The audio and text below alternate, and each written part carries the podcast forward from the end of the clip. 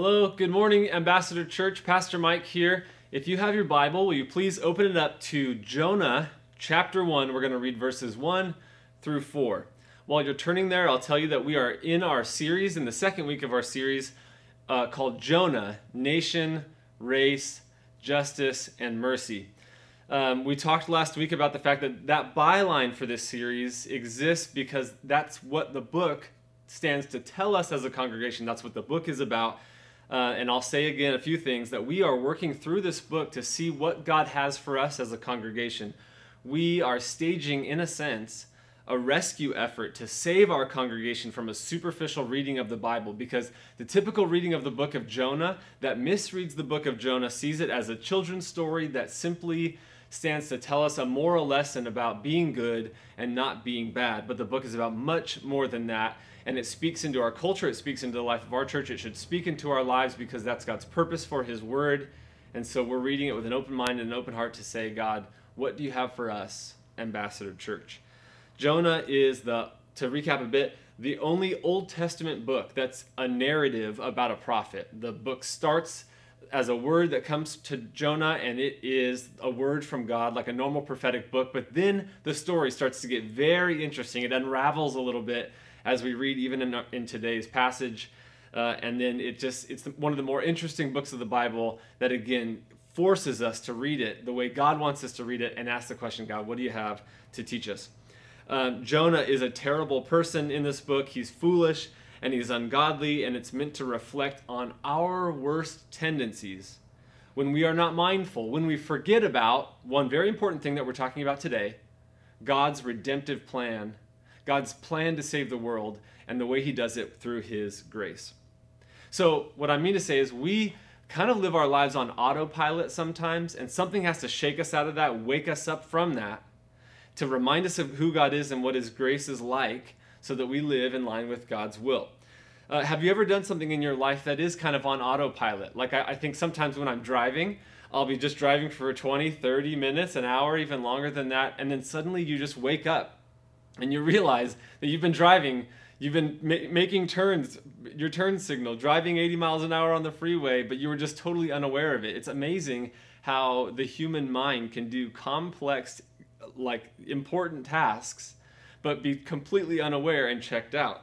Uh, sometimes when i'm cleaning the house i i'm just cleaning i got my headphones in i'm listening to music and i just wake up and the floors have been mopped and cleaned. It's weird. We're just on autopilot uh, I also, for a long time, uh, sleepwalk. I, when I was single, especially before I was married, I, I sleptwalk probably all the time. I never knew that I was doing it because I wasn't married, and no one would tell me, "Hey, you do weird things in the middle of the night." But once I got married, I found out that my primary function when I sleepwalk, which I don't do too much these days, is to clean and my in, some part of my brain while I sleep would just wake up in the middle of the night and think, "This place is a dump. This laundry needs folding. The bathroom needs to be Windexed. Uh, you know, the the laundry needs to be folded." And I would wake up in the middle of the night, think, "I just I have to clean this place." And so it's very productive, but my brain on autopilot. Well, that's how we live much of our lives as well. And it, cognitive psychology, behavioral psychology, they call this decision theory. What I mean to say is, we live much of our lives reacting to the situations of our life, and we think that we're making choices to follow God or to not follow God, to live a life of sin, uh, away from God's will, or to live a life of honoring the Lord. But decision theory tells us that the decisions that you think you make in life are actually rooted in beliefs that you've deeply held for some time. Now, just track with me on this because there's a there's a point to it. Decision theory shows us that our choices to either obey or disobey God in this instance are rooted in beliefs that we have held for years, months. And so down the road beyond before a, an ungodly decision that you've made, at some point earlier on that path, you made the decision in your mind that you don't believe that God is trustworthy or good or uh, gracious or worthy of your obedience. And so you think you're making choices, but those choices are actually rooted in something that's way deeper. Earlier on in the road, where you made the decision, I don't know if I can trust the Lord. So if we have that in our hearts, it stands to reason that we need to bring that out into the light. Let it be influenced by the gospel. Take the unfaithful parts of our lives and parts of our the, the parts of us that want to run away from God's will and expose them to who God is. And that's what we have to do this morning. Reading his word, seeing is he good? Is he trustworthy? Is he wonderful? What are the attributes of God that would make me able to change my belief structure and then have a choice that honors God and follows him. So today, uh, we read a passage about Jonah walking away from the Lord. The sermon title for today is Ignoring God's Plan for Your Life. Let's read our passage. Jonah 1 1 through 4. The word of the Lord came to Jonah, son of Amittai. Go to the great city of Nineveh and preach against it, because its wickedness has come up before me. But Jonah ran away from the Lord and headed to Tarshish. He went down to Joppa, where he found a ship bound for that port. After paying a fare, he went aboard and sailed to Tarshish to flee from the Lord. Then the Lord sent a great wind on the sea, and such a violent storm arose that the ship threatened to break up. Today, we're going to walk through this passage and a few other things. Uh, seeing that God has a redemptive plan that we can either accept or reject and see the consequences of that decision in our lives. And you'll see it in our passage, just very briefly. Point one that God states his redemptive plan in verses 1 and 2. Jonah ran away from that plan in verse 3, and we see the consequences of him running in verse 4. Now, before we move on, I have asked Lydia Wilds, one of the staff members and leaders here at our church, to walk us through this passage this morning and to help us understand all three of these points to kind of color in the lines on what's going on in this passage and to walk us through it. And so she's going to preach to us today these three points, and then I'll come in after and close up. Lydia Wilds, come on up. Thanks, you guys. Hey. Um, all right, so, yes, the entire book of Jonah starts with God communicating his redemptive plan for the wicked city of Nineveh. It literally starts with the word of the Lord came to Jonah. Uh, so God is telling Jonah exactly what he wants Jonah to do. God says, uh, Go to the great city of Nineveh and preach against it because its wickedness has come up before me. So, you know, when you're talking to someone and it's hard to understand them, especially with all of these masks right now, it can be really easy to confuse the communication, to misunderstand what someone's saying, to mishear a word, or to um, interpret something incorrectly. Uh, well, that's not what happened with Jonah here. God was explicitly clear in what he wanted in, in his call for Jonah to go preach to the Ninevites. Now, if you heard Mike or Abel preach last week, you'll remember that Nineveh is the capital is the capital city of the Assyrian Empire. So this made Nineveh a great city, but also a wicked city. Nineveh can be thought to be the worst of the worst. They were cruel beyond belief, and the stories of their wickedness are gruesome. It's terrible. But God had compassion on them. God wanted to give them a chance to know Him and be saved by Him. So He chose to send Jonah. Now, it can be thought that Jonah is the first foreign missionary. He's the first prophet to be sent to a, a foreign nation. So far, the prophets have been prophesying to the nation of Israel, but Jonah was sent to a foreign nation, the, the city of Nineveh. And not only did God send him to a different nation, God sent him to their enemy nation. Jonah was an Israelite, and Assyria was Israel's worst enemy. Like I said, Nineveh was wicked, and the, Israelites and Assyria were enemies. So think about the biggest rivalries there are. When I think about rivalries, I think sports. And right now, we're wrapping up baseball season with the World Series coming up. So when I think sports rivalries, I think Dodgers and Giants. Now I hear that you Giants fans, you guys always want the. Wait, yeah, you Giants fans, you always want the Dodgers to lose, no matter who they're playing against. And vice versa, for you Dodgers fans, you always want the Giants to lose, no matter who they're playing. So you always want your rivalry, your enemy team, to lose. Another rivalry could be that of Apple and really anything else. Apple versus Microsoft, Apple versus Android. You get the picture. So, this is about how Jonah felt towards Nineveh. Jonah didn't want anything good to happen for Nineveh. He didn't want them to experience God's compassion or God's grace or God's love. So Jonah decided for God that the Ninevites didn't need to know God's goodness, they didn't need to know God, and they didn't need to be saved by God. So Jonah took it into his own hands, and Jonah ran from God's plan, which we see in verse 3 here. It reads, But Jonah ran away from the Lord and headed for Tarshish. He went down to Joppa, where he found a ship bound for that port. After paying the fare, he went aboard and sailed for Tarshish to flee the Lord. Now, it's obvious here that Jonah is running from God's very clear instructions, God's very clear call. But this isn't just a small act of rebellion. Oh no. Jonah chose to run as far away in the opposite direction as possible. You see, Nineveh was to the east of where Jonah was. But Jonah headed for Tarshish. Tarshish was to the west. So, first off, he went in the opposite direction. But Tarshish was the furthest western known city at that time. So Jonah not only went in the opposite direction, he literally went as far away as humanly possible as he could possibly think to get away from his call for God, from God. Jonah was running from God's redemptive plan, from God's plan for Nineveh to know him. So throughout the book of Jonah, we see Jonah running from God in two different ways an irreligious way and a religious way. If we look in the New Testament, we actually see these two ways, um, these two ways of running in the parable of the prodigal son as well.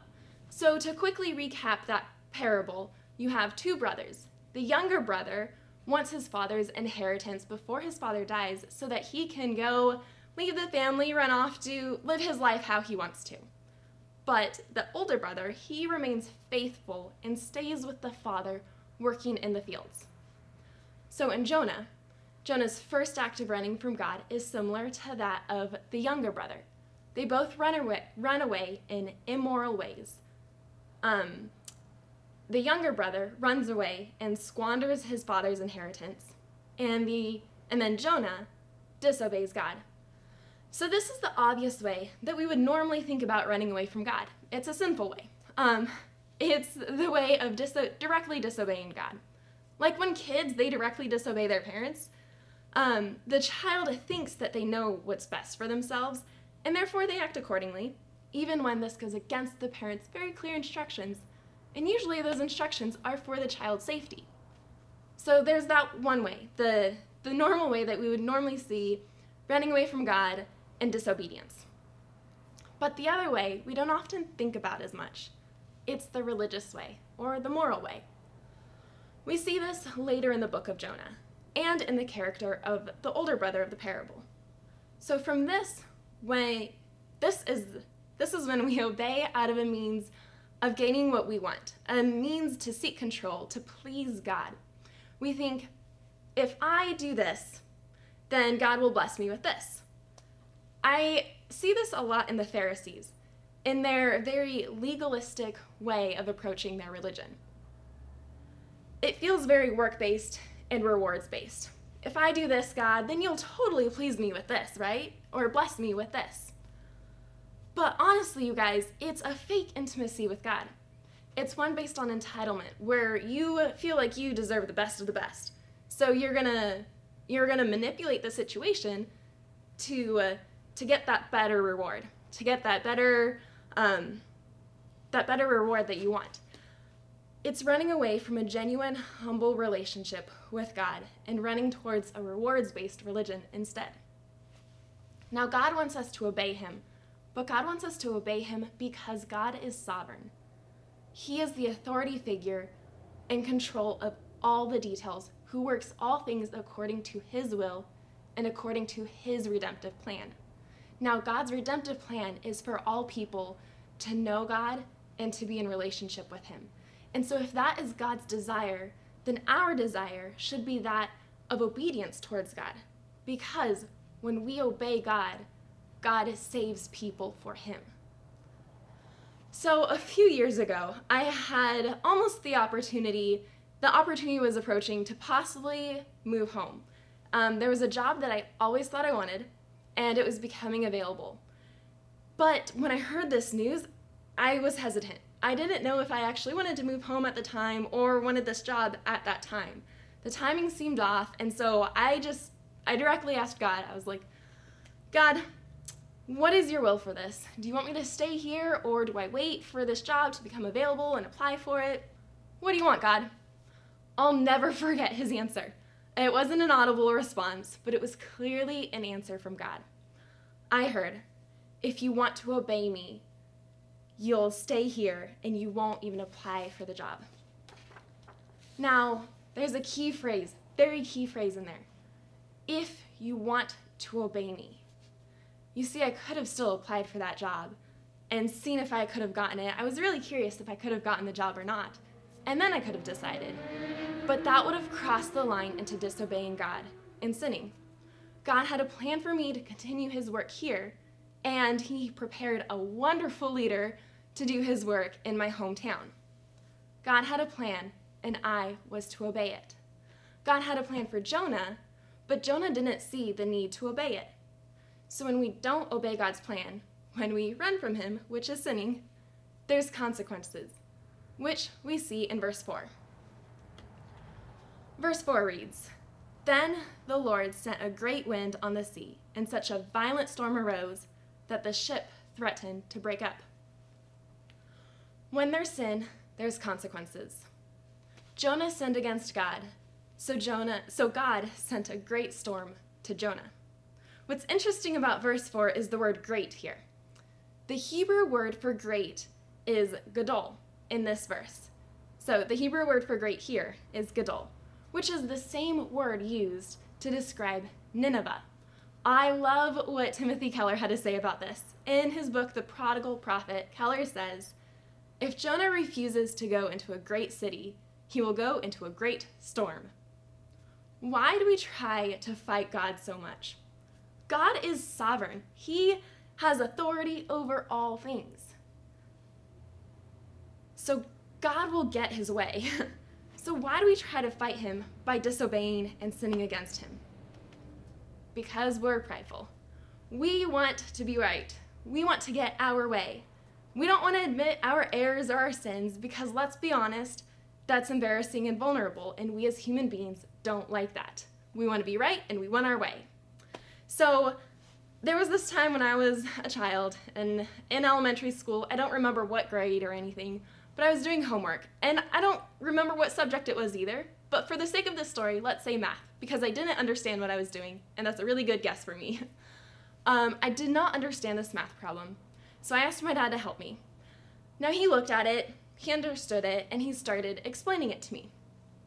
So I'm sitting there, and it took me a couple times to understand it. He had to explain it a few times before I understand it. But once he did, once I understood it, I did not let my dad know this. Instead, I sat there in my little child brain and I tried figuring out how in the world to change this math problem so my very incorrect answer was correct. We all know math has one correct answer. That's why a lot of people love math because they can figure it out. One clear answer, and the other answers are wrong. So I, as a child, was trying to sit there and twist this math problem, problem around so that I could be right when I was very clearly wrong. So my pride made me want to be right and didn't want to admit that I was wrong.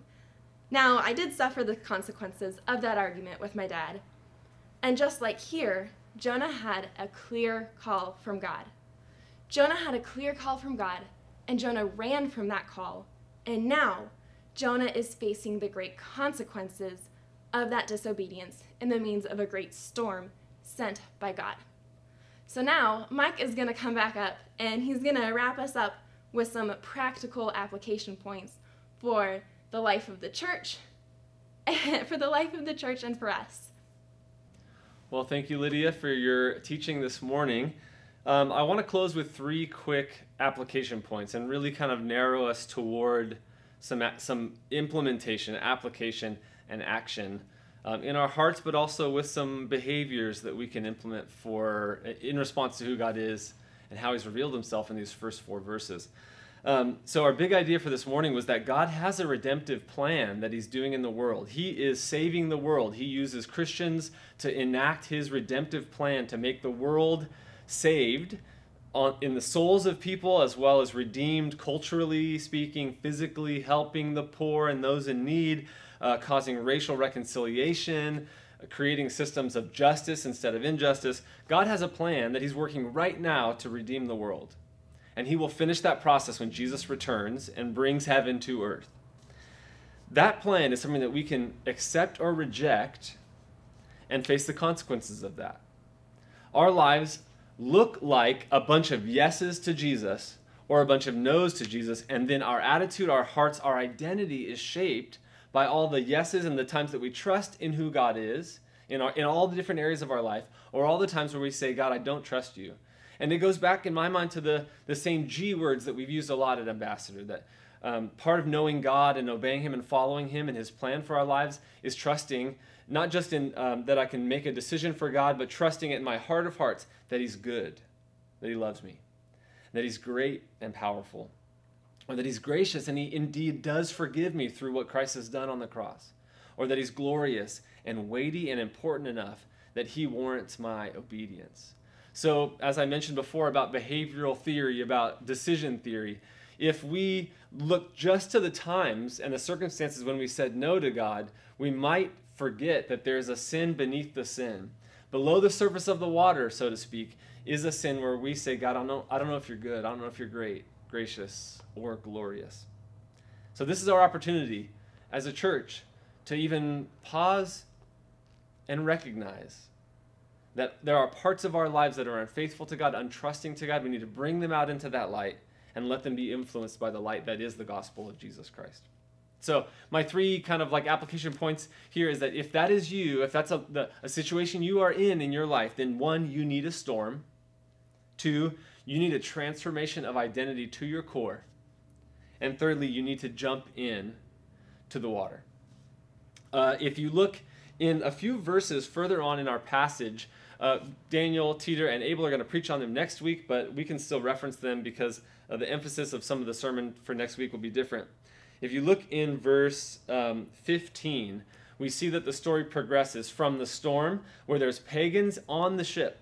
And the pagans recognize that they need to pray out to all of their gods. And so they're saying, everyone, if you're religious in any way, just pray out to your different gods. And then Jonah is asleep in the bottom of the ship, avoiding the responsibility for what he's done. In the end, as the story progresses, we as, as the story progresses, we see that the sailors wake up Jonah. They say, "Pray to your God. Who are you? What is your identity?" He says, "I'm a Hebrew of Hebrews. I believe in the God of the universe, the God of the sea and the land and everything." He he makes this kind of statement of faith, and then because he already told them some things about his life, it comes out that he is running from God. Jonah realizes that he's the reason for the storm. And so he says, Throw me into the sea to save yourself. And in verse 15, they took Jonah, they threw him overboard, and the raging sea grew calm. Verse 16. At this, the men greatly feared the Lord, and they offered up sacrifices to the Lord, and the pagan sailors made vows to the Lord. If you look back in verse 12, it says, Pick me up, throw me into the sea, and it will become calm. I know this is my fault because of the for the great storm that is upon you. You need these storms that rage up when we disobey God and forget his redemptive plan. Sometimes when bad things happen to us in life, we say, "Why would God ever do this?" But if sin didn't hurt, if sin in your life wasn't a wrecking ball that hurt other people around you, then it wouldn't be graceful or merciful of God to let that happen. It's a part of God's plan that when we, what is for God's glory is for our good. What is for God's glory is good for society and good for the people around us. And then to the extent that we sin, it's a wrecking ball that hurts other people. Our selfishness, our gossip, our self centeredness, and our self saving attitude and identity at the core is something that always promises to save, but because it's sin, it's destructive. So you need a storm. And it's God's grace on you that there are storms that flare up in life and then cause you, like the pagans in this book, to cry out to your God and say, I need saving. I'm reminded of it. I'm out of money. I'm lacking acceptance. I failed at school or I failed at work. My family's falling apart. I'm not the parent that I thought I would be. Those are storms. And it's God's grace that He puts them in your life so that not everything just works out when you're functioning as your own Savior and your own Lord. If there's a storm in your life right now, especially, secondly, you need a transformation of identity. The sailors ask Jonah, Who are you? And he says, I serve the God of the Bible. But, and in the end, he was functioning in this part of his life believing that he should live life on his own terms and, in a sense, try and be his own Savior and his own Lord. He ran away from God to, as Lydia said, to the complete uh, west, even though God called him to go to the east because he was saying, I need to take my life in my own hands, to become my own Savior and my own Lord, to save me from the hell of the fear of preaching to a violent country, or the fear of seeing another race and another culture be elevated above my own. And we'll get into it as we work through the book, but whatever reasons he ran away from God that we'll keep searching for in this book, it was saving him from a hell of uncertainty because he didn't trust that God was good or that God was great. And we do this in our own lives as well. Soren Kierkegaard wrote in a book called uh, Sickness Unto Death in the 1800s, but I love the byline, it kind of gives you a better description of it. It's uh, a Christian psychology of upbuilding and awakening. A Christian psychological exposition, actually, of upbuilding and awakening.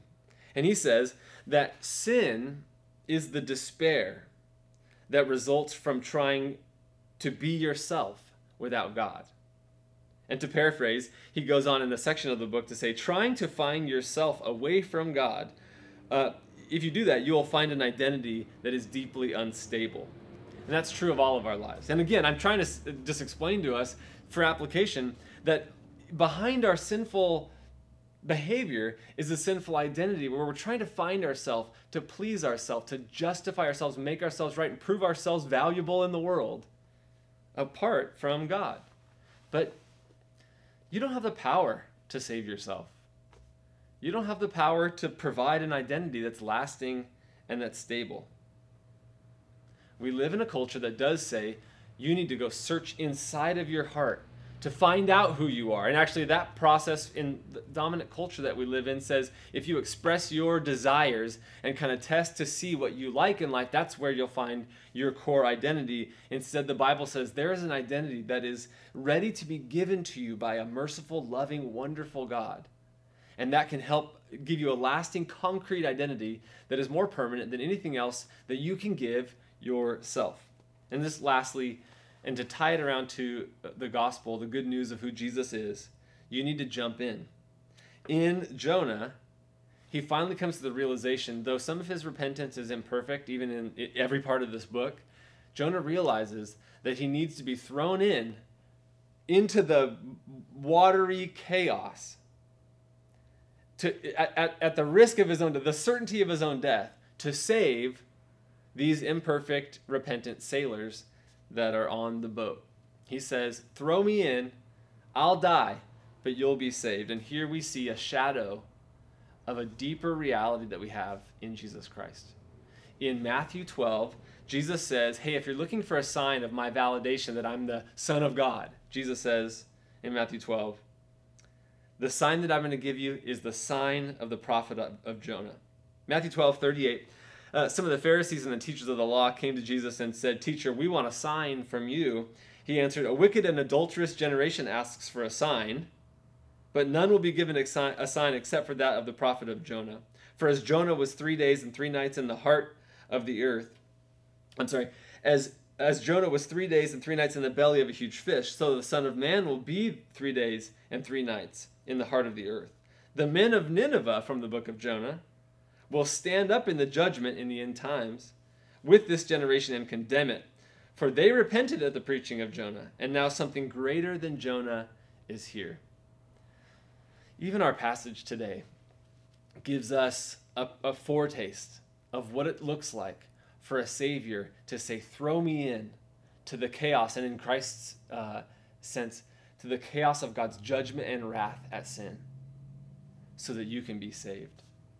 And because we know something about the rest of the story, we know a, a God who has proved himself to be so great that he's powerful over a sin, that he has a solution to sin. He's great. Christ's death on the cross was the solution. That we know something about this God, that he is good. So much that Christ himself was willing to go to death, though he's the only perfect human who has ever lived, and to be thrown into the ocean of God's wrath for our sake. We know he's glorious because he resurrected from the, from the heart of the earth in power, trustworthy and weighty he is. And we know he's gracious because of that death on the cross, that he forgives us of all those sins. Journey with us as we keep going through this book and talk about some very important topics about race and nation next week. Let me pray.